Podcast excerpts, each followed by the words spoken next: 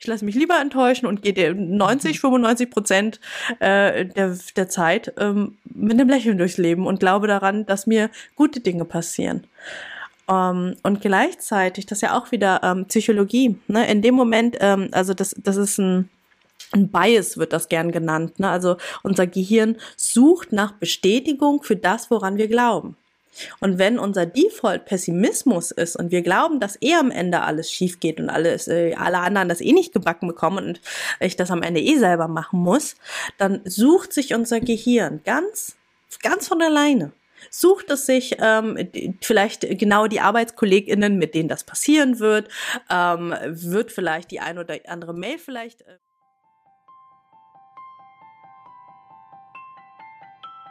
Hi und herzlich willkommen zum Survivor Queen Podcast, der Podcast für Opfer, Betroffene und Überlebende von sexualisierter Gewalt. Dieser Podcast ist voll mit Mutmachgeschichten von ganz vielen tollen und starken Survivor Queens und außerdem voll mit Tipps und Tricks von Experten und Expertinnen aus dem Bereich Traumaaufarbeitung und vielem mehr. Ich bin Mai, deine Host von diesem Podcast, und ich wünsche dir viel Inspiration beim Hören. Hi und herzlich willkommen zu einer mal wieder etwas besonderen Folge hier im Podcast, denn diese Podcast-Folge ist vor einiger Zeit in Zusammenarbeit mit Anja Worm für ihren Podcast Montags gerne aufstehen entstanden, und mit ihrer freundlichen Erlaubnis darf ich die Folge auch hier mit euch teilen. Vorrangig geht es in dem Podcast um das Thema Vertrauen auf Arbeit, denn Anjas Thema ist ein Arbeitsthema und gleichzeitig, weißt du ja, wir sind ja ganzheitliche Wesen, Privatleben und Arbeit kriegt man gar nicht so richtig getrennt. In Teilen schon, in Teilen nicht. Deswegen haben wir uns damit beschäftigt, wie kann man eigentlich Vertrauen lernen, wie kann man den eigenen KollegInnen, dem eigenen Chef, der eigenen Chefin Vertrauen lernen, vielleicht wieder Vertrauen lernen, wenn Dinge vorgefallen sind. Und vielleicht erkennst du dich in der einen oder anderen Situation wieder, denn das Thema, auch wenn es jetzt sehr arbeitstechnisch daherkommt, ist ja doch ein sehr bekanntes Thema für die ein oder andere Survivor Queen. Ich wünsche dir viel Inspiration beim Hören. Hallo liebe Mai. Hallo Anja. Ich freue mich riesig, dass du da bist und zugesagt hast für dieses super spannende Thema, nämlich wir wollen sprechen über das Vertrauen in sich selbst, aber natürlich auch das Vertrauen ins Außen, in andere. Und da würde ich ganz gerne starten mit der ersten Frage, eine Definitionsfrage. Wie definierst du denn eigentlich Vertrauen? Was ist das für dich?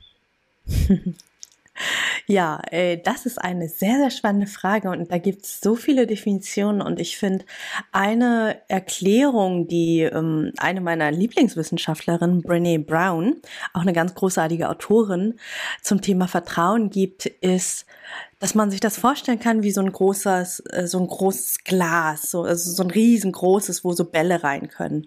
Und Vertrauen ist die Menge an kleinen Vertrauensbällchen, die da drin sind. Ja, und wenn wir zum Beispiel einen neuen Menschen kennenlernen, dann können das Glas zum Beispiel komplett leer sein. Und wenn wir gute Erfahrungen mit dem Menschen machen, wir den sympathisch finden, das irgendwie gut funktioniert hat, dann füllt sich nach der ersten Begegnung, tun wir da so 1, 2 kleine Bällchen rein. Ja, und so baut sich Vertrauen eben Stück für Stück auf. Und genauso, also Vertrauen ins Außen als auch mit sich selber. Wie groß ist mein eigenes Glas? Wie sehr vertraue ich mir? Wie viele Bälle habe ich in meinem Vertrauensglas und damit auch Vertrauen in mich selber? Das ist ein tolles Bild, was du da gerade aufmachst. Ich kenne die Brené Brown auch, aber in erster Linie zum Thema Verletzlichkeit, ne? Das ist ja auch eine Schamforscherin, und genau zum Thema Verletzlichkeit, dass sie so viel zum Vertrauen gemacht hat, wusste ich gar nicht, aber gut, das gehört natürlich auch dazu, ne? Mhm. Genau. Ja, aber ein tolles Bild, was du da aufgemacht hast, finde ich total einleuchtend. Ich würde gerne mal mit dir in deine eigene Geschichte reingehen, damit die Zuhörenden auch vielleicht verstehen, wo du herkommst, was du auch beruflich machst und was so deine eigene Geschichte ist. Denn dein Vertrauen wurde ja mal ganz massiv missbraucht und da würde ich dich bitten, hol uns doch da mal rein in deine eigene Geschichte. Total gerne.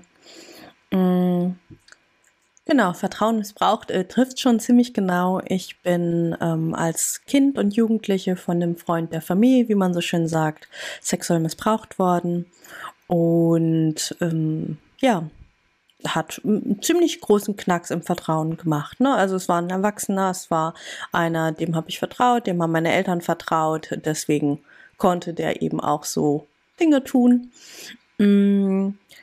Und ich habe das ganz lang nicht aufgearbeitet, also ich habe ganz lang das für mich abgetan, gedacht, naja, ist jetzt halt so, passiert halt, ist ja jetzt nicht mehr so, also irgendwann hatte er keinen Zugriff mehr auf mich und ich bin auch ganz weit weggezogen und ja, habe, ich sag mal, ein recht straightes Businessleben gehabt, also von Abitur hin zu einem dualen Studium, hin zu vollberufstätig und ein MBA, also einen amerikanischen Master, berufsbegleitend zu machen. Ja, also ich bin ziemlich durchgestartet. Heute weiß ich, das nennt man funktional traumatisiert oder funktionierend. Ne? Also ich war stark traumatisiert und anstatt mit dem zu arbeiten, was da war.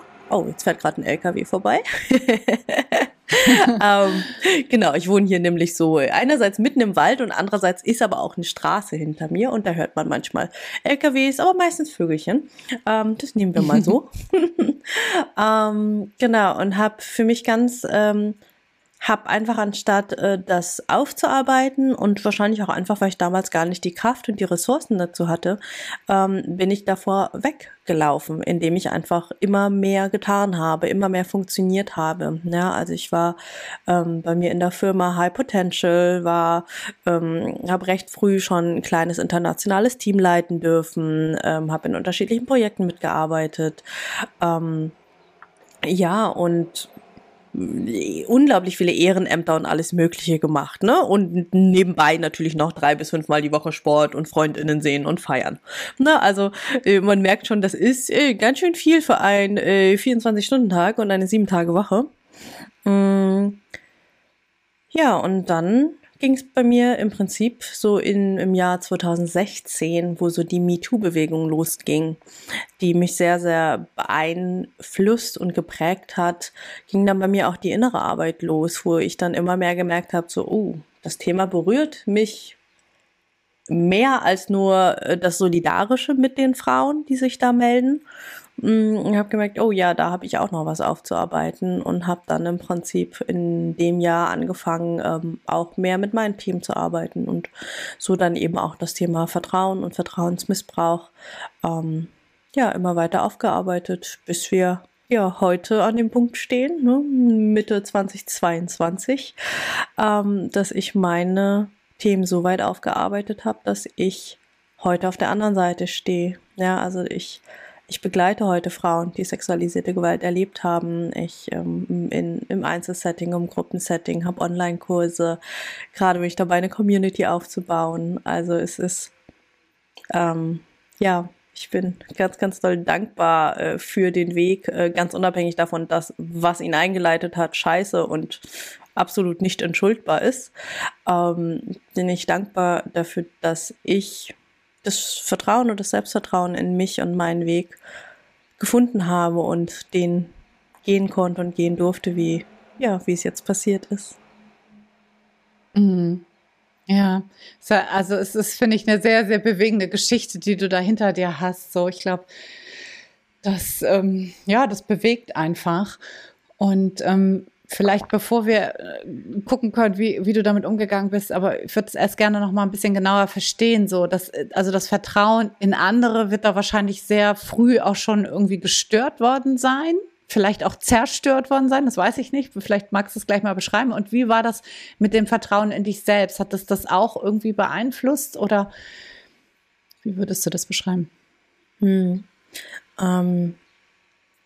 Es sind so zwei Dinge. Bei mir selber, wenn ich zurückschaue, hat es mein Urteilsvermögen.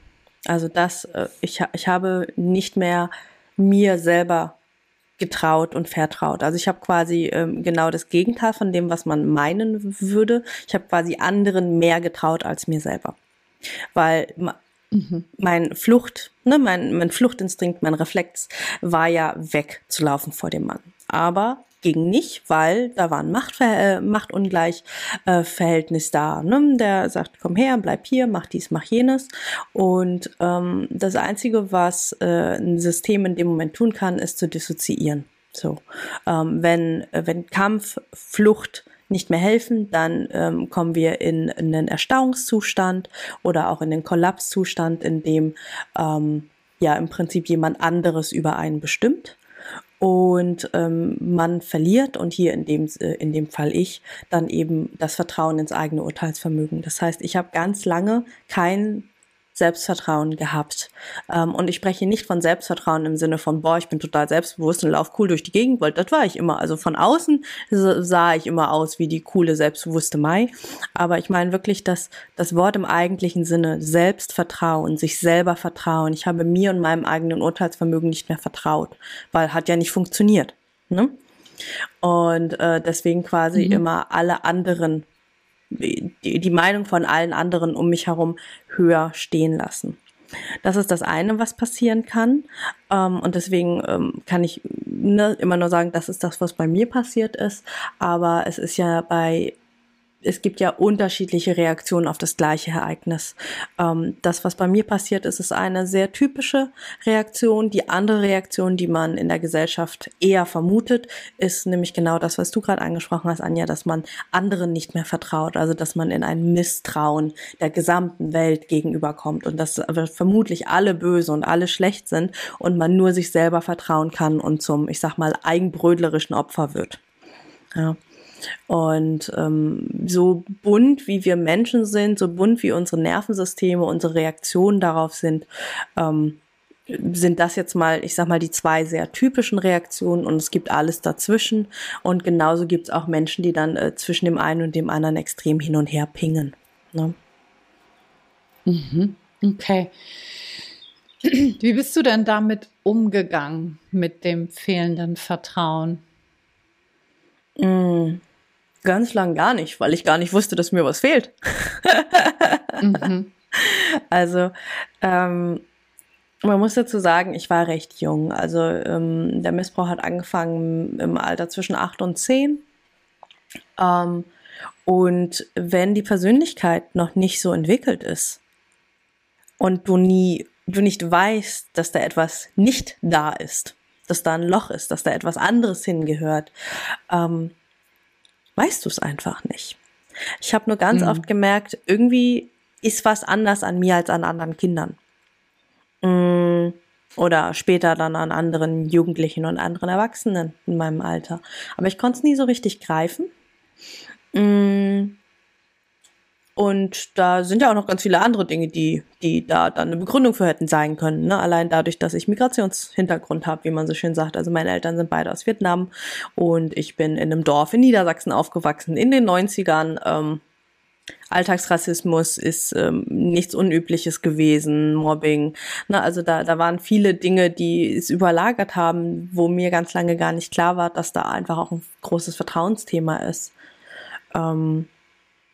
Und tatsächlich wirklich gemerkt habe ich es erst in der Aufarbeitung, also erst als ich wirklich in der Therapie war und gemerkt habe, okay, da ich traue anderen viel mehr zu. Ich lege anderen Entscheidungen über mich und über Dinge, die ich tun will oder die ich denke, in die Hand, anstatt es selber zu tun. Ein ganz plattes Beispiel, was aber sehr, sehr prägnant war, war damals die Mutter von meinem Partner, die meinte, Mai, was möchtest du zum Mittagessen? Und hat sie mir irgendwie 2 Essen vorgeschlagen. Ich habe gesagt, ist mir egal. So. Und das sind ja so einfache Entscheidungen, ne, wo Menschen normalerweise eine recht schnelle Intuition haben. Ne? Also Vertrauen hat ja auch ganz viel mit Intuition und Bauchentscheidung zu tun. Und Das hatte ich einfach nicht. Ich konnte nicht sagen, was ich lieber wollte. Und ich glaube, sie hat eine der besten Interventionen gemacht, ohne es zu wissen. Hat mir gesagt, Mai, egal, gibt's nicht. Also du musst dich jetzt entscheiden. Und wenn du einfach nur eins von beiden auswürfelst, du sagst mir jetzt, was du essen möchtest, sonst gibt's halt nichts. Und das war so, okay. Und dann habe ich halt irgendwas ausgesucht. Und das hat sie halt immer wieder mit mir gemacht, das Spiel. Ne? Jedes Mal, wenn wir zu Besuch waren oder geplant war, dass wir zu Besuch kommen, musste ich halt mir irgendwas aussuchen und irgendwas entscheiden und habe irgendwie Stück für Stück gemerkt, das macht was mit mir, wenn ich eine Entscheidung treffe. Und irgendwann habe ich sogar gemerkt, wenn sie 2 Essen vorgeschlagen hat, dass ich das eine lieber mag als das andere. Und dann kam natürlich so das Thema Intuition und Vertrauen auf. So, intuitiv mag ich das lieber. Aber ist das wirklich so? Und was ist mit den anderen? Ne? Und schon war ich mit den Gedanken wieder bei den anderen. Mögen die das auch lieber? Oder nehme ich jetzt hier was anderes, weil ich weiß, dass mein Freund das andere liebt? Und schon ist man zwischen, wo bin ich? Wer bin ich? Was möchte ich? Und inwieweit schaue ich immer wieder auf die anderen? Mhm. Ja, total. Hast du denn für dich, würdest du sagen, dieses Thema Vertrauen, hast du das für dich, ich nenne das jetzt mal ein Tüdelchen, lösen können? Also bist du da jetzt gut aufgestellt? In Tüdelchen, wie schön.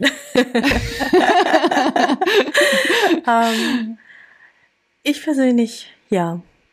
Also ich glaube, so große Themen, die einen auch so früh beeinflussen. Ne? Ich sag mal, wenn im Fundament, im Hausbau schon einiges schiefgelaufen ist, das dauert einfach seine Zeit, bis das bis und vielleicht auch nie, ja. Also manche Säulen stehen dann halt schief im Haus, aber ist dann auch okay, wenn sie schief stehen, solange es trotzdem irgendwie funktioniert und gut aussieht. Und naja, eigentlich ist das so ein bisschen der Stil. Ne?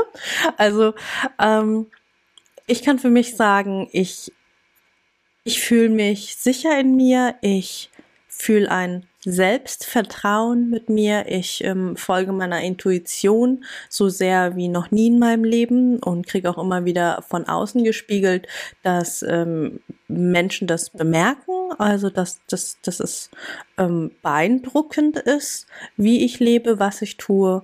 Und ja, das Vertrauen nach außen hin dadurch auch eben nochmal stärker wird. Ne? Wenn ich weiß, wer ich bin, kann ich auch nochmal meinem Gegenüber ganz anders gegenübertreten. Und ich kann auch aktiv zum Beispiel Vertrauen entziehen, ja? Oder benennen, dass ich gerade kein Vertrauen spüre oder dass ich gerade unsicher bin in unserer Verbindung, dass gerade irgendwas nicht so richtig sich anfühlt. Ne? Also ich würde sagen, meine Klaviatur, auf der ich spielen kann, was Vertrauen sowohl mir selbst gegenüber als auch anderen gegenüber ist, die ist viel größer geworden und bunter und feiner. Ja, es hört sich sehr erstmal nach einem langen, intensiven Weg an und aber auch wirklich sehr beeindruckend, wie du gerade schon gesagt hast. So, das ist, glaube ich, schon auch eine echte Auseinandersetzung mit dir selbst gewesen und die, ja, sehr tief war wahrscheinlich auch. Ich würde gerne mal das übertragen jetzt auf die Zuhörenden, denn du hast schon viele Sachen so angedeutet und ich würde gerne mal gucken, weil also meine Zuhörenden sind ja ganz häufig unzufrieden im Job so, ne? Und das hat häufig ja auch eine fehlende Komponente von Vertrauen so, ne? Zum Beispiel, ich vertraue den Kollegen nicht, weil ich denke, die arbeiten alle gegen mich oder also habe so ein Misstrauen oder jeder denkt nur an sich oder ich kann das nur so gut, alle anderen können das nicht so gut erledigen oder das Unternehmen macht immer alles nur zugunsten des eigenen Geldbeutels und nie zugunsten der Mitarbeitenden und so weiter und so fort. Also da sind ja jegliche Klaviaturen von Misstrauen kann man ja auch im Job irgendwie wiederfinden. Und das kann uns ja auch ziemlich schnell irgendwie im Weg stehen, behindern, Blockaden auslösen. So, und dann, wenn ich das so anspreche, dieses Thema Vertrauen, dann höre ich ganz häufig so, ich kann nicht vertrauen. Was sagst du dazu? Ist das so? Ich frage jetzt mal, was ist schon alles vorher passiert? Ne? Wenn wir auf das Bild vom Anfang zurückkommen mit diesem großen Vertrauensglas, mit all den Bällen drin, sind vielleicht Dinge passiert, wo einfach mal alle Bälle ausgeschüttet worden sind. Ne? Und das Glas ist leer. Aber wenn das Glas leer ist, fühlt es sich emotional so an und in dem Moment ist es richtig und wichtig, dass ich dem Menschen nicht vertrauen kann. Ne? Vertrauen ist ja auch was, im Deutschen gibt es ja das Sprichwort, das muss man sich erarbeiten. Ne? Und wenn da jemand eben, oder wenn KollegInnen, ChefInnen oder auch einfach das Unternehmen da quasi gerade Minusarbeit gemacht hat, dann ist das erstmal schwierig. So, was aber grundsätzlich nicht bedeutet, dass es nie wieder geht. Ne? Also wenn wir es aufs Privatleben übertragen, können wir das vielleicht noch besser sehen. Ja, wenn ich jemanden neu kennenlerne, dann ist das Glas erstmal leer. Da sind wir meistens erstmal beim Thema nonverbaler Kommunikation. Lächelt der Mensch mich an? Wirkt er sympathisch? Sieht er nett aus? Mag ich vielleicht mit dem Menschen reden? In der Regel reden wir dann erstmal über recht belangloses Zeug. Wir vertrauen dem Menschen dann nicht. Wir gehen ja jetzt nicht hin und schütten da unsere tiefsten Geheimnisse aus, weil da ist ja noch nicht so viel Vertrauen da. So, das heißt, wir fangen erstmal mit Smalltalk an. So. Und nach dem Gespräch merken wir, oh ja, das war sympathisch, da kommen mehr Bälle rein. Und dann können wir uns vorstellen, ja, ist auch eher imaginär, aber vielleicht gibt es irgendwo eine Linie in diesem Glas, das heißt Freundschaft. Wir machen das ein paar Mal, so dieses nette Smalltalk-Ding, und irgendwann merken wir, die Bälle sind so hoch in dieser Vase, dass wir befreundet sind. So, und mit jemandem, mit dem ich befreundet bin, dem erzähle ich natürlich ganz andere Dinge. So, und plötzlich wird's tiefer und persönlicher. Und vielleicht sind irgendwann so viele tolle Bälle drin, dass es die Linie beste Freundin, bester Freund erreicht. Dieser Mensch erfährt nochmal ganz andere Dinge, hat nochmal viel mehr Vertrauen. Was passieren kann? Vielleicht kennen wir das so aus der Schulzeit. Da gab es ja so ganz viele so Dramen, ne? Dass dann immer irgendwie auf einmal jemand ein Geheimnis weitererzählt hat. Das ist ja ein riesen Vertrauensbruch. Analog zur Arbeit, da ist dann mal irgendwie Scheiße passiert, ne? Der Chef hat eine Zusage gemacht und das ist nicht passiert. Oder der Kollege lässt mich sitzen. Oder heimt die Lorbeeren ein. Da finden wir ganz schnell ganz einfache Parallelen zu unseren Teenie-Dramen von früher. Und in dem Moment, in dem Vertrauensbruch passiert, werden erstmal Bälle rausgenommen. Selten wirklich alle. Also ganz selten, wenn wirklich Riesendrama ist, dass das ganze Glas ausgekippt wird oder jemand gleich das ganze Glas auf den Boden zerschmettert und sagt, nie wieder. Ja, in der Regel werden erstmal Bälle rausgenommen. So, das war jetzt doof, liebe beste Freundin, das war uncool, dass du Geheimnis XY erzählt hast. Und dann wird erstmal ein Haufen Bälle rausgenommen. Und dann ist die Frage, welche Basis finden wir? Finden wir nochmal eine Basis, über das zu sprechen, was passiert ist? Ja. Hey, ich fand das doof, ja, das tut mir leid. Analog dazu eben auf Arbeit. Lieber Chef, du hattest mir das und das zugesagt. Ich bin gerade sehr enttäuscht. Was ist denn da passiert? So, finden wir erstens einen Modus, in dem wir über das sprechen können, was unser Vertrauen missbraucht hat, was Bälle rausgenommen hat. Und zweitens finden wir eine Basis, auf der wir weitermachen können. Ja, also ist es danach verbrannte Erde und wir sagen, naja, ist jetzt halt so, lassen wir so, wir wollen das Glas nicht mehr weiterfüllen und eigentlich auch nicht mehr so gern die Freundschaft, die Arbeitsbeziehung, das Arbeitsverhältnis weiterführen. Oder wollen wir sagen, gut, das ist jetzt eher erstmal wie ein rohes Ei. Wir tänzeln jetzt erstmal wieder ein bisschen umeinander herum, bis wir wieder einen guten Modus finden und dann wieder weitermachen können. Ja? Und da auf deine Frage zurückzukommen, ich glaube, wenn die Erde nicht komplett verbrannt ist, ist Vertrauen möglich. Und wenn du in deinem Job tatsächlich glaubst, dass du gar nicht mehr vertrauen kannst, würde ich persönlich mich fragen, ob das noch der richtige Job, die richtige Stelle, das richtige Arbeitsumfeld ist. Mhm. Total. Auf jeden Fall. Ne? Ich meine, es gibt ja auch so toxische Beziehungen, es gibt aber auch toxische Arbeitsumfelder, wo man dann einfach vielleicht einfach mal den Stecker ziehen sollte und gucken, dass man das Weite sucht.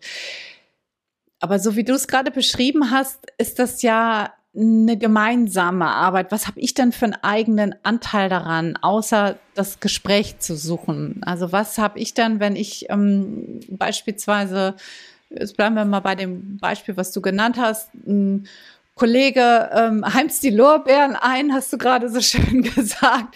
Das heißt, da ist ein Vertrauensmissbrauch, genau. Ich muss gerade überlegen, wie sagt man das? Geschehen, weil ihr vielleicht die Arbeit beispielsweise gemeinsam gemacht habt und er streicht jetzt die Lorbeeren ein. So, was kann ich denn dafür tun, außer das Gespräch zu suchen, dass das Vertrauen wiederhergestellt werden kann? Kann ich irgendwas machen oder bin ich dem Ganzen ausgeliefert, was der Kollege dann, wie der Kollege reagiert? Das ist eine Suggestivfrage. Ein bisschen. Nein, wir sind natürlich nie ganz ausgeliefert. Also das eine ist tatsächlich da das Gespräch zu suchen, aber das ist auch schon, ich sag mal, der nächste, der fortgeschrittene Schritt. Im ersten Augenblick ist natürlich erstmal zu bemerken, da ist gerade was, das macht was mit mir. Ne, also stellen wir uns vor, die Situation passiert gerade und bei den meisten ist erstmal Verwirrung, Entsetzen, Wut. Ne, also da sind so einige Gefühle, die passieren da. Bei manchen mehr die Wut, bei anderen mehr Überraschung. Ne, also der erste Schritt ist immer erstmal sich selber wahrnehmen. Merken, huch, was passiert da gerade in mir? Was macht das mit mir? Das heißt, sich selber zu kennen und zu spüren und zu wissen, welches Gefühl ich gerade fühle. Klingt jetzt total banal, ist für viele erwachsene Menschen bei uns, gerade bei uns im Westen, und gerade in unserem westlichen Arbeitskontext, in dem ja alles ganz unemotional und ganz rational und ganz sachlich sein soll, werden Gefühle ganz oft abgetan, ganz oft sogar als negativ. So, Moment mal, Sie sind jetzt aber gerade emotional, lassen Sie uns doch das Gespräch wann anders führen, wenn Sie sich beruhigt haben. So, ja, aber wenn die Emotion doch dazugehört, ich meine, ich darf doch wütend sein, wenn sie mir gerade hier, ne, wenn sie hier gerade Scheiße bauen. Klar, so sollten wir nicht miteinander reden, aber nur so ganz plakativ. Das heißt, erstmal sich darüber klar werden, was fühle ich? Was macht das mit mir? Und es kann manchmal sein, dass das, oder oft sogar, dass man das gar nicht in dem Moment alles schon so klar hat. Also wer das hat, Respekt. Wer nicht, das darf Zeit brauchen. Na, also was ich kenne, ist, dass mich zum Beispiel meine beste Freundin anruft und sagt, boah, Mai, heute auf Arbeit. Na, und dann wird erstmal erzählt. So. Und dann merkt man erst beim Erzählen, wie wütend man ist. So. Und dann so, oh, boah, du bist aber gerade ganz schön wütend. Ja, und so, und oh, wie kann der nur? Und dass man quasi auch einfach erstmal mit Außenstehenden, und da sind ja FreundInnen super, weil die sind parteiisch. Die sind parteiisch, die sind erstmal auf unserer Seite, hoffe ich zumindest. Und da einfach erstmal das Reflektieren mit sich selber, mit anderen und für sich klar haben, was möchte ich eigentlich? Was ist meine Position? Was ist mein Anteil daran? Habe ich vielleicht gesagt, oh ja, ist voll in Ordnung, wenn du es vorstellst? Nö, hat der jetzt gerade vielleicht einfach, also ne, auch hier versuchen, auch wenn meine Emotionen immer berechtigt sind, zu schauen, was könnte der andere damit bezweckt haben? Also was ist die positive Intention dabei vielleicht gewesen? Vielleicht dachte er, ach, die Mai, die ist so ein bisschen schüchtern und ich stelle es jetzt einfach für uns beide vor. Und vielleicht hat er nur vor lauter Aufregung, weil er selber gar nicht so gern präsentiert, vergessen, mich zu nennen. Oder vergessen, meinen Namen auf die Folie zu schreiben. Wissen wir nicht. In dem Moment, in dem wir zumindest erstmal eine positive Intention vermuten, können wir auch das Gespräch nochmal anders führen, indem wir das Gespräch nämlich nicht mit Vorwürfen beginnen, sondern mit Fragen. Das übrigens immer, sowohl im Privat- als auch im Berufsleben, immer erstmal fragen. Hey, wie kam es denn dazu, dass du das gemacht hast? Ganz spannend, auch psychologisch, versucht Warum-Fragen zu vermeiden. Warum ist immer was Defensives. Wenn du warum hast du das gemacht gefragt wirst, geht bei ganz vielen, wird's ganz eng und ganz viele gehen in eine Defensive und ne, versuchen nur noch irgendwie was zu antworten und sich zu rechtfertigen und bleiben dadurch noch viel mehr bei sich. Wie kam es dazu? Was hast du dir dabei gedacht? Also als ich das gemerkt habe, ging es mir so und so. Ist dir das klar? Ne? Also dass wir da auch das Gespräch nochmal in einer, ja, ich sag mal, in einer liebevollen und achtsamen Weise für beide Parteien vorbereiten. Und dann schauen wir, wie das Gespräch läuft. Ja. Wir haben ja auch so ein bisschen, ich nenne das jetzt mal so ganz vorsichtig wieder in Püdelchen, so eine Misstrauenskultur. Ne? Wir haben, also nicht überall, ich will das auch nicht pauschal so, aber es ist so tendenziell, es gibt auch so Sprichwörter, ne? Vertrauen ist gut, Kontrolle ist besser. So, das finde ich, das führt direkt ins Misstrauen ja auch rein, ne? Ja. Und manchmal höre ich dann auch so, ja, warum soll ich denn vertrauen? Es hilft mir doch nicht, dann kann ich nur enttäuscht werden. So, Misstrauen ist doch eigentlich, ne, wenn ich schon das Schlechte annehme, dann kann ich nicht mehr enttäuscht werden. So, das steckt ja so ein bisschen dahinter. Was gewinne ich denn, wenn ich vertraue? Warum sollte ich denn das überhaupt lernen? Warum macht das denn überhaupt Sinn? Also was hast du vielleicht auch gewonnen, so mit deinem Vertrauen, was du gewonnen hast? Ich muss gerade schmunzeln bei den Sprichwörtern, die du gerade rausgehauen hast, weil ich habe in einem deutschen Großkonzern gearbeitet und ja, das waren ganz normale Sachen, die damals so, ja, ich sag mal, unternehmenskulturelle Glaubenssätze waren. Also da gab es gar nichts drüber zu diskutieren. Das war so. Ne? Und wo ich heute irgendwie Jahre später als eine sehr andere Mai hier sitze und echt schmunzeln muss, weil ich mir denke so, solche Dinge habe ich auch mal gesagt und gedacht. Krass. Für mich, ich habe gerade...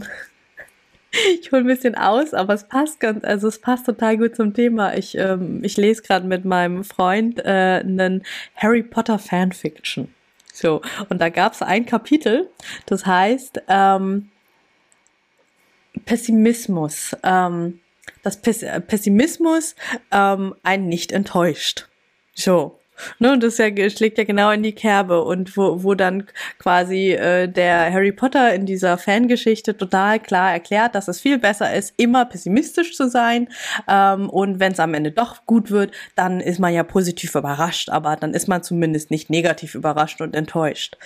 Und ich saß am Ende dieser Geschichte da und habe gesagt, dem stimme ich nicht zu. Und dann guckt mein Freund mich an und sagt, wie? Das ist doch total logisch. Ich so, ja, das ist logisch in, ich sag mal, einem mathematisch-rationalen, binären Computergehirn. Ja? Und auch nur, wenn wir uns auf das Ergebnis fokussieren. Wenn das Ergebnis sein soll, nicht negativ überrascht und enttäuscht zu werden, sondern nur positive Ergebnisse zu bekommen, dann... ja, ist das ein ganz kluger Ansatz.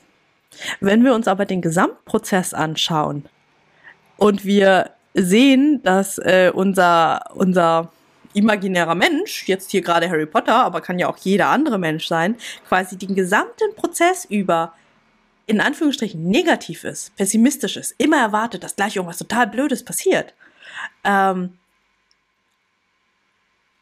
haben wir eigentlich viel länger eine negative und unangenehme Zeit und ein unangenehmes Gefühl mit uns im Vergleich zu, und jetzt stellen wir uns die Parallelwelt vor, ne, die sehr optimistische Welt, in der sehr viel Vertrauen da ist, in der den Großteil der Zeit alles sehr positiv, sehr optimistisch ist, positive Gefühle da sind und am Ende ab und zu vielleicht mal etwas Negatives, negative Überraschung, negative Enttäuschung da ist. So, und ich muss sagen, ich als Mensch, heute, der ich bin, der mich heute zum Glück nochmal ganz anders kennenlernen durfte, sagt, ich lasse mich lieber enttäuschen. Ich lasse mich lieber enttäuschen und gehe 95% der Zeit mit einem Lächeln durchs Leben und glaube daran, dass mir gute Dinge passieren. Und gleichzeitig, das ist ja auch wieder Psychologie, ne? In dem Moment, also das ist ein Bias wird das gern genannt, ne? Also unser Gehirn sucht nach Bestätigung für das, woran wir glauben. Und wenn unser Default Pessimismus ist und wir glauben, dass am Ende alles schief geht und alle anderen das nicht gebacken bekommen und ich das am Ende selber machen muss, dann sucht sich unser Gehirn ganz, ganz von alleine. Sucht es sich vielleicht genau die ArbeitskollegInnen, mit denen das passieren wird, wird vielleicht die ein oder andere Mail vielleicht ungünstig formulieren, sodass tatsächlich die Arbeit nachher an mir hängen bleibt. Ja, also unser Gehirn tut alles dafür, dass das, woran wir glauben und das, was unser Glaubenssatz ist, eintritt. Und wenn wir es dann eben in der positiven Psychologie nutzen, ist es eben, okay, ich glaube daran, dass das funktioniert und dass Kollaboration und Teamwork mit meinen KollegInnen und mit meinem Chef gut funktioniert, dass ich dann auch nochmal, dass mein Hirn sich dann komplett andere Menschen aussucht, komplett andere E-Mails formuliert und hoffentlich mich dann ganz anders, wo ganz anders hinführt. Mhm. Total. Das war ja schon echt ein wunderbares Plädoyer für mehr Vertrauen. Besser hätte ich das nicht selber machen können. Ja, das finde ich total wichtig. Genau. Vielleicht jetzt noch mal zum eigenen Vertrauen, also das Vertrauen in sich selber, das Selbstvertrauen. Ich stelle häufig fest, dass Menschen, die anderen nicht vertrauen, auch häufig sich selber nicht vertrauen. Also es geht häufig miteinander irgendwie einher. So. Mhm. Und dann kommen so Sachen so, das kann ich nicht. Und so, also so Selbstabwertung. Wie kann ich dann lernen, mir selber wieder mehr zu vertrauen? Das war ja bei dir auch ein großes Thema, habe ich rausgehört. Mhm, genau. Das Vertrauen in sich selber, das ist ganz, ganz eng geknüpft an die Intuition, die wir ja auch abtrainiert bekommen. Ne? Also Schule, sitzen bleiben, Pipi machen nur in einer kleinen Pause, obwohl eigentlich gerade der Körper sagt, jetzt müsste aber was raus, und Hunger ja nicht am Tisch essen. Ne? Also wir leben oder wir wachsen in einer Welt auf, und das, ich denke, das ist unbestreitbar, in einem Schulsystem, das einfach super veraltet ist. Das gemacht ist in einer preußischen Zeit, das gemacht ist um SoldatInnen und FließbandarbeiterInnen, ne, aus Zeit der nicht mechanischen Revolution, das andere. Industrialisierung. Ne? Industrialisierung, dieses, genau.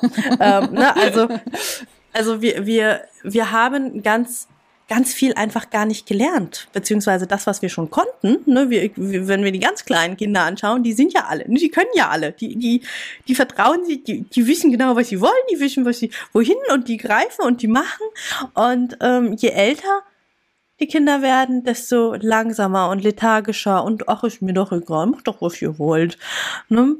Und das hat ganz viel damit zu tun, dass wir nicht mehr spüren, was wir eigentlich wollen und wer wir eigentlich sind. So, und eine Mini-Übung, die ich immer wieder auch meinen Frauen mitgebe, ist erstmal Intuition wieder zulassen. Also nicht zulassen, ne, zumachen, sondern da sein lassen. Und das kann mit Kleinigkeiten sein, wie zum Beispiel die Mama von meinem Ex-Freund. Was möchtest du essen? X oder Y? Eisdiele. Welches Eis möchtest du? Ganz aktiv morgens mal vorm Kleiderschrank stehen. Was möchte ich heute anziehen? Anstatt morgens müde in den Schrank reingreifen, so, dies passt schon, sondern wirklich ganz aktiv kleine Alltagsentscheidungen treffen, die eigentlich total banal aussehen. Aber, und das ist das Spannende, wenn wir die Entscheidung treffen aus einer inneren Stimme heraus, ne? Und ich sage mal, die Intuition ist eigentlich eine innere Stimme, die spricht immer mit uns. Nur, die haben wir über Jahre, wir selber und andere auch, ne, immer wieder draufgehauen, dass die irgendwann sich nicht mehr traut zu sprechen oder nur noch ganz selten mit uns spricht. Oder mit so einer ganz leisen, piepsigen Stimme, kurz flüstert. Ja? Aber je häufiger wir ihr zuhören, wenn wir wirklich uns mal hinsetzen, wenn ich mich frage so, was mag ich denn heute zum Abendessen essen? Und dann kommt da so eine ganz kleine Stimme, die sagt, Spargel, es ist Spargelzeit. Ja, und dann sage ich, cool, dann erstmal Spargel. So irrational das auch sein mag, weil ich habe ganz viele andere Sachen im Kühlschrank, aber müsste jetzt losfahren, um nochmal Spargel zu kaufen. So, dass wir bei solchen kleinen Sachen der Intuition vertrauen, ihr folgen, das tun, was sie sagt. Denn dadurch wird sie gestärkt. Das ist wie ein Muskel, ne? Dass wir häufiger das tun, was sie sagt, ihr häufiger zuhören, und dadurch wird sie lauter. Sie wird tatsächlich selber selbstbewusster, aktiver, und dann wird sie sich auch bei anderen Situationen im Alltag melden, wo sie bisher sich überhaupt nicht getraut hat, überhaupt den Mund aufzumachen. Und irgendwann ist die so laut und so klar, dass wir, und hier sind wir wieder beim Selbstvertrauen, dass wir uns selber viel mehr vertrauen können bei Entscheidungen. Weil solange ich nur im Kopf bin, Solange ich nur, ich sag mal, total rational, unemotional Sachen abwäge, und wir wissen es alle, die sich ein bisschen mit Marketing beschäftigt haben, Kaufentscheidungen werden nie rational getroffen, nie. Kaufentscheidungen sind immer emotional und die sind schon lange getroffen, bevor wir irgendwas kaufen. Und wir brauchen in Anführungsstrichen nur noch die rationale Begründung, warum dieses tolle Shampoo, was 5 € mehr kostet als das andere, viel besser ist für mein Haar. Ja, das heißt, wir in dem Moment, in dem wir Entscheidungen nicht mehr nur rational und nur mit dem Kopf treffen, und die meisten in unserer Welt sind im Kopf. Ich meine, schauen wir mal, wie viel Kopfarbeit wir in der Schule, im Studium und auf Arbeit machen und wie wenig wir tatsächlich unserer Intuition vertrauen. Ja, und in dem Moment, in dem ich Sachen entscheide, auf Basis meiner Intuition, auf Basis meines Vertrauens in mich selber, kann ich auch nochmal ganz anders nach außen auftreten, ne? Weil Selbstvertrauen ist das eine und der Außenauftritt der andere. Wenn ich aber total klar sagen kann, ich möchte das, und das wirklich so klar ist, werde ich selten hinterfragen, warum. Wenn ich aber irgendwie, ja, es wäre total schön, wenn wir jetzt noch Spargel einkaufen könnten, wenn mein Freund mich anguckt und sagt, ja, aber wir haben doch so viel im Kühlschrank. Ah ja, hast recht. Ne? Und so ist es auch auf Arbeit. Ist da ein Selbstvertrauen in deine Entscheidung? Sitzt du vor deinem Chef und sagst, so und so machen wir's. Und ich habe das auch erlebt, ja, also ich saß teilweise in Meetings, war die einzige Frau und alle anderen waren irgendwie Ü40, Ü50 und wenn ich da irgendwie was gesagt habe, mir unsicher war, alle auf mich drauf. Wenn ich aber total klar im Selbstbewusstsein, in der Klarheit war, in der Intuition war und gesagt habe, so und so schaut's aus. Keine Diskussion. Ne? Also die eine Übung, wie gesagt, zu deiner Frage, was kann man tun? Tatsächlich einfach im Kleinen die Intuition üben und sie wachsen lassen wie ein Muskel. Das andere ist, lernen in dir zu wohnen. Lernen, dass du in dir sicher bist, dass du einen sicheren Ort in dir hast, dass du immer sicher bist, egal welche Entscheidung du triffst, egal was du tust. Manche Menschen sprechen von Seele, andere von Higher Self, vom Ich, vom was auch immer, aber da ist ein Teil in dir, der ist unverwundbar. Der, egal was passiert, der ist unverwundbar, der ist heile, der ist gesund, dem geht's gut. Und den kann niemand anfassen und den kannst nicht mal du kaputt machen. Also selbst wenn du vollkommen die Mistentscheidung triffst, bist du immer noch heil, unverwundbar und sicher. Du hast gesagt, lerne in dir zu wohnen. Das klingt sehr, sehr schön. Wie lerne ich das? Es gibt ganz viele schöne Sachen. Eine Sache, die ich sehr, sehr gerne mag, die ich für mich selber praktiziert habe und immer noch mache und auch für meine Survivor Queens aufbereitet habe, ist der Safe Space. Was sind die Survivor Queens? Oh, vielleicht sorry. Sagst du das nochmal. Genau. Das ist der ganz liebevolle Begriff, den ich benutze für meine Frauen, mit denen ich arbeite. Also Frauen, die sexualisierte Gewalt erlebt haben. Irgendwie haben wir beschlossen, Opfer ist irgendwie, ja, nicht so der coole Begriff. Betroffene trifft es auch schon etwas eher und im Englischen sind sie schon weiter und sprechen von Survivern. Im Deutschen klingt Überlebende irgendwie so ein bisschen komisch, ne? So Überlebende nach einem Autounfall oder so. Genau, und wir haben da einfach mal noch ein Krönchen draufgesetzt und bei uns in unserer Bubble sind das die Survivor Queens. Sehr gut. Genau. So, und für die hast du ein Safe Space. Ja? Genau. Für die habe ich mal einen kleinen Kurs aufgezeichnet. Das sind quasi Safe Space Meditationen. Ne? Wie finde ich den sicheren Ort in mir? Und im Prinzip ist es eine Innenschau. Ja, eine Meditation, die kann kurz sein, die kann lang sein. Die meisten Menschen, nicht alle. Es kommt drauf an. Manchen Menschen, wenn ich sage, hey, stell dir mal einen Ort vor, an dem du sicher bist. Manche haben einen imaginären Ort, ne? Und manche haben vielleicht sogar einen echten Ort, den sie kennen, der einfach so ein bisschen ihr Happy Place ist. Vielleicht ein Ferienhaus, in dem sie als Kind waren oder ein Ort, in dem sie sich super sicher und geborgen fühlen. Und das Spannende ist, dass dieser Ort ja nicht nur im Außen existiert, sondern auch in ihrem Innern da ist, ne? Also für die meisten fühlt sich dieser sichere Ort ist meistens irgendwie so im Brustraum oder so im Bauchraumbereich. Für manche ein bisschen tiefer im Schoßraum, gerade bei vielen Frauen. Na, aber irgendwo so hier in unserem Oberkörper bis zum Becken ist dieser dieser Ort meistens ganz gut lokalisierbar. Und diesen Ort können wir kennenlernen, ausbauen. Und dazu habe ich zum Beispiel einfach ein paar Medis aufgenommen, wo meine Frauen den Ort besser kennenlernen können. Aber auch ohne den Kurs geht das total gut, sich einfach mal hinzusetzen, sich vorzustellen, wie sieht dieser Ort aus? Ja, was hört man da? Was schmeckt man da? Was riecht man da? Wer ist vielleicht noch da? Na, also sind vielleicht noch ein paar mehr Menschen da oder Tiere. Eine meiner Klientinnen, da ist ihr verschorbener Hund dabei, so, den sie ganz, ganz da lieb hat und der für sie einfach eine starke Ressource ist.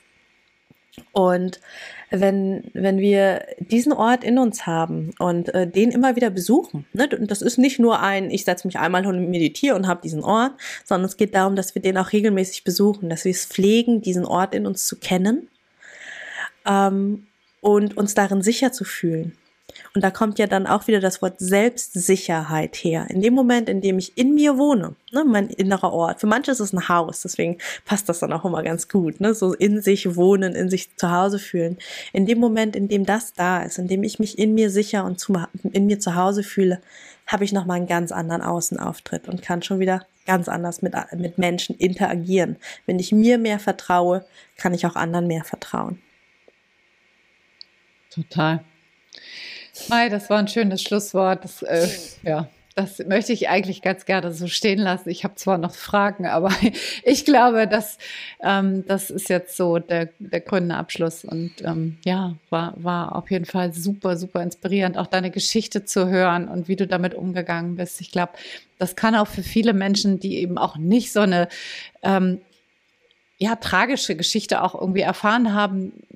Ich glaube, dass die meisten, die jetzt hier zuhören, weiß ich nicht, aber ich gehe davon einfach mal aus, dass sie jetzt nicht die gleiche tragische Geschichte haben und dennoch ein Thema mit Vertrauen haben. Ich glaube, das haben wir, oder viele Menschen haben es einfach, ich will nicht sagen alle, aber viele Menschen haben es einfach und ich glaube, da kann man viel von rausziehen, was du jetzt hier gerade mitgegeben hast und bestimmt auch gut andocken und das eine oder andere vielleicht auch mal ausprobieren, wenn wir gerne mehr im Vertrauen wären. Wo kann man dich finden, Mai, wenn man mehr über dich erfahren möchte oder vielleicht auch tatsächlich irgendwas von dir in Anspruch nehmen möchte? Wo kann man dich finden? Überall im Internet. Also, magst du mal deine Internetadresse? Ja, total gerne. Haben wir aber bestimmt auch in die Shownotes rein, weil mein Nachname ist ja nicht so einfach zu schreiben. Meine Webseite ist ganz einfach mein Vorname und mein Nachname, also mainguyen.de. Das ist, ja, da findet man so ziemlich alles von meinen Online-Kursen hin zu meinem kostenlosen E-Book. Ganz große Empfehlung, wer sich mehr mit dem Thema Trauma auseinandersetzen mag. Habe ich ein E-Book geschrieben, wo man einfach nochmal recht easy und recht traumasensibel, also in kurzen, einfachen Sätzen, recht klar erklärt wird, wie Trauma funktioniert und was es mit einem macht. Genau, Instagram bin ich recht aktiv, also da findet man auch recht viel, auch einfach unter mainguyen.official und mein Podcast ist auch sehr beliebt, da aktuell heißt er noch Me Too Podcast, das Schweigen hat ein Ende und der wird gerade umbenannt in Survivor Queen Podcast und der Untertitel bleibt Me Too, das Schweigen hat ein Ende, genau, also da... Genau, gibt's auch nochmal mehr, auch zum Thema Vertrauen und wie kann ich mehr zu mir? Also ich habe auch tatsächlich Menschen, die den hören, auch wenn sie selber mit dem Thema gar nicht selber zu tun haben, weil die Inhalte dann doch auch wieder so hilfreich sind, auch für andere Fragestellungen im Leben. Also da total gerne mal ein bisschen stöbern, schauen und gerne weiterempfehlen, wenn ihr irgendwann mal wen trefft. Weil für mich war auch so ein bisschen das Ziel vom Podcast auch, dass man da einfach mal einen Link weiterschicken kann, ne? Wenn man was gehört hat von jemandem, dass man einfach sagen kann, hey, du guck mal, vielleicht ist ja was für dich. Und dann kann man da einfach mal Kopfhörer rein zu Hause, Spotify oder anderen Player anmachen und einfach mal reinhören, ganz, ganz unauffällig, ohne dass es das Umfeld vielleicht schon direkt wissen muss. Genau, und ansonsten würde ich sagen, tun wir auch einfach nochmal einen Link zum Safe Space Kurs rein, weil wir da jetzt schon so viel drüber gesprochen haben und ich erstelle euch noch einen kleinen Gutscheincode, den schicke ich dir auch einfach gleich noch zu, Anja, und dann, genau, könnt ihr da ganz cool da vielleicht ein bisschen Safe Space üben. Sehr gut. Toll. Ich danke dir, liebe Mai. Ich danke dir für dein Sein und für dein Tun und was du Großartiges in die Welt gebracht hast. Trotz oder vielleicht gerade wegen deiner tragischen Geschichte auch. Und ja, ich freue mich sehr, dass du hier in meinem Podcast gewesen bist. Herzlichen Dank. Danke für die Einladung, Anja. So, das war's mit der Interviewfolge, wo ich mal interviewt worden bin. Ich hoffe, du hast das ein oder andere für dich mitnehmen können, auch wenn wir uns heute sehr stark im Arbeitskontext bewegt haben. Wenn dir die Art von Anja und ihre Arbeit gefällt und du neugierig bist, worum es eigentlich genau in ihrem Podcast Montags gerne aufstehen geht, dann schau total gerne mal bei ihr vorbei. Ich habe dir alles verlinkt in den Shownotes, ihren Podcast, ihren Instagram-Account und ihre Facebook-Seite. Und ja, schau gern mal bei ihr vorbei und wir hören uns in 2 Wochen wieder. Hey, schön, dass du die Folge bis zum Ende gehört hast. Wenn sie dir gefallen hat, lass mir doch total gerne eine 5-Sterne-Bewertung bei Spotify und oder Apple Podcasts da. Damit hilfst du, dass dieser Podcast noch viel mehr Menschen ausgespielt wird. Und wenn du keine Folgen mehr verpassen magst, klick einfach auf Folgen und dann bekommst du immer alle 2 Wochen montags eine Benachrichtigung von deinem Handy, von deiner App, dass eine neue Folge da ist. Alle 2 Wochen montags erscheint die Folge, außer es ist eine Doppelfolge, dann gibt es den zweiten Teil 2 Tage später am Mittwoch. Und wenn du dich mehr zum Thema Trauma und Traumaaufarbeitung einlesen magst, dann lad dir doch total gerne mein E-Book runter. Das findest du kostenlos in den Shownotes. Da sind auch alle anderen Links, über die wir hier in der Podcast-Folge gesprochen haben.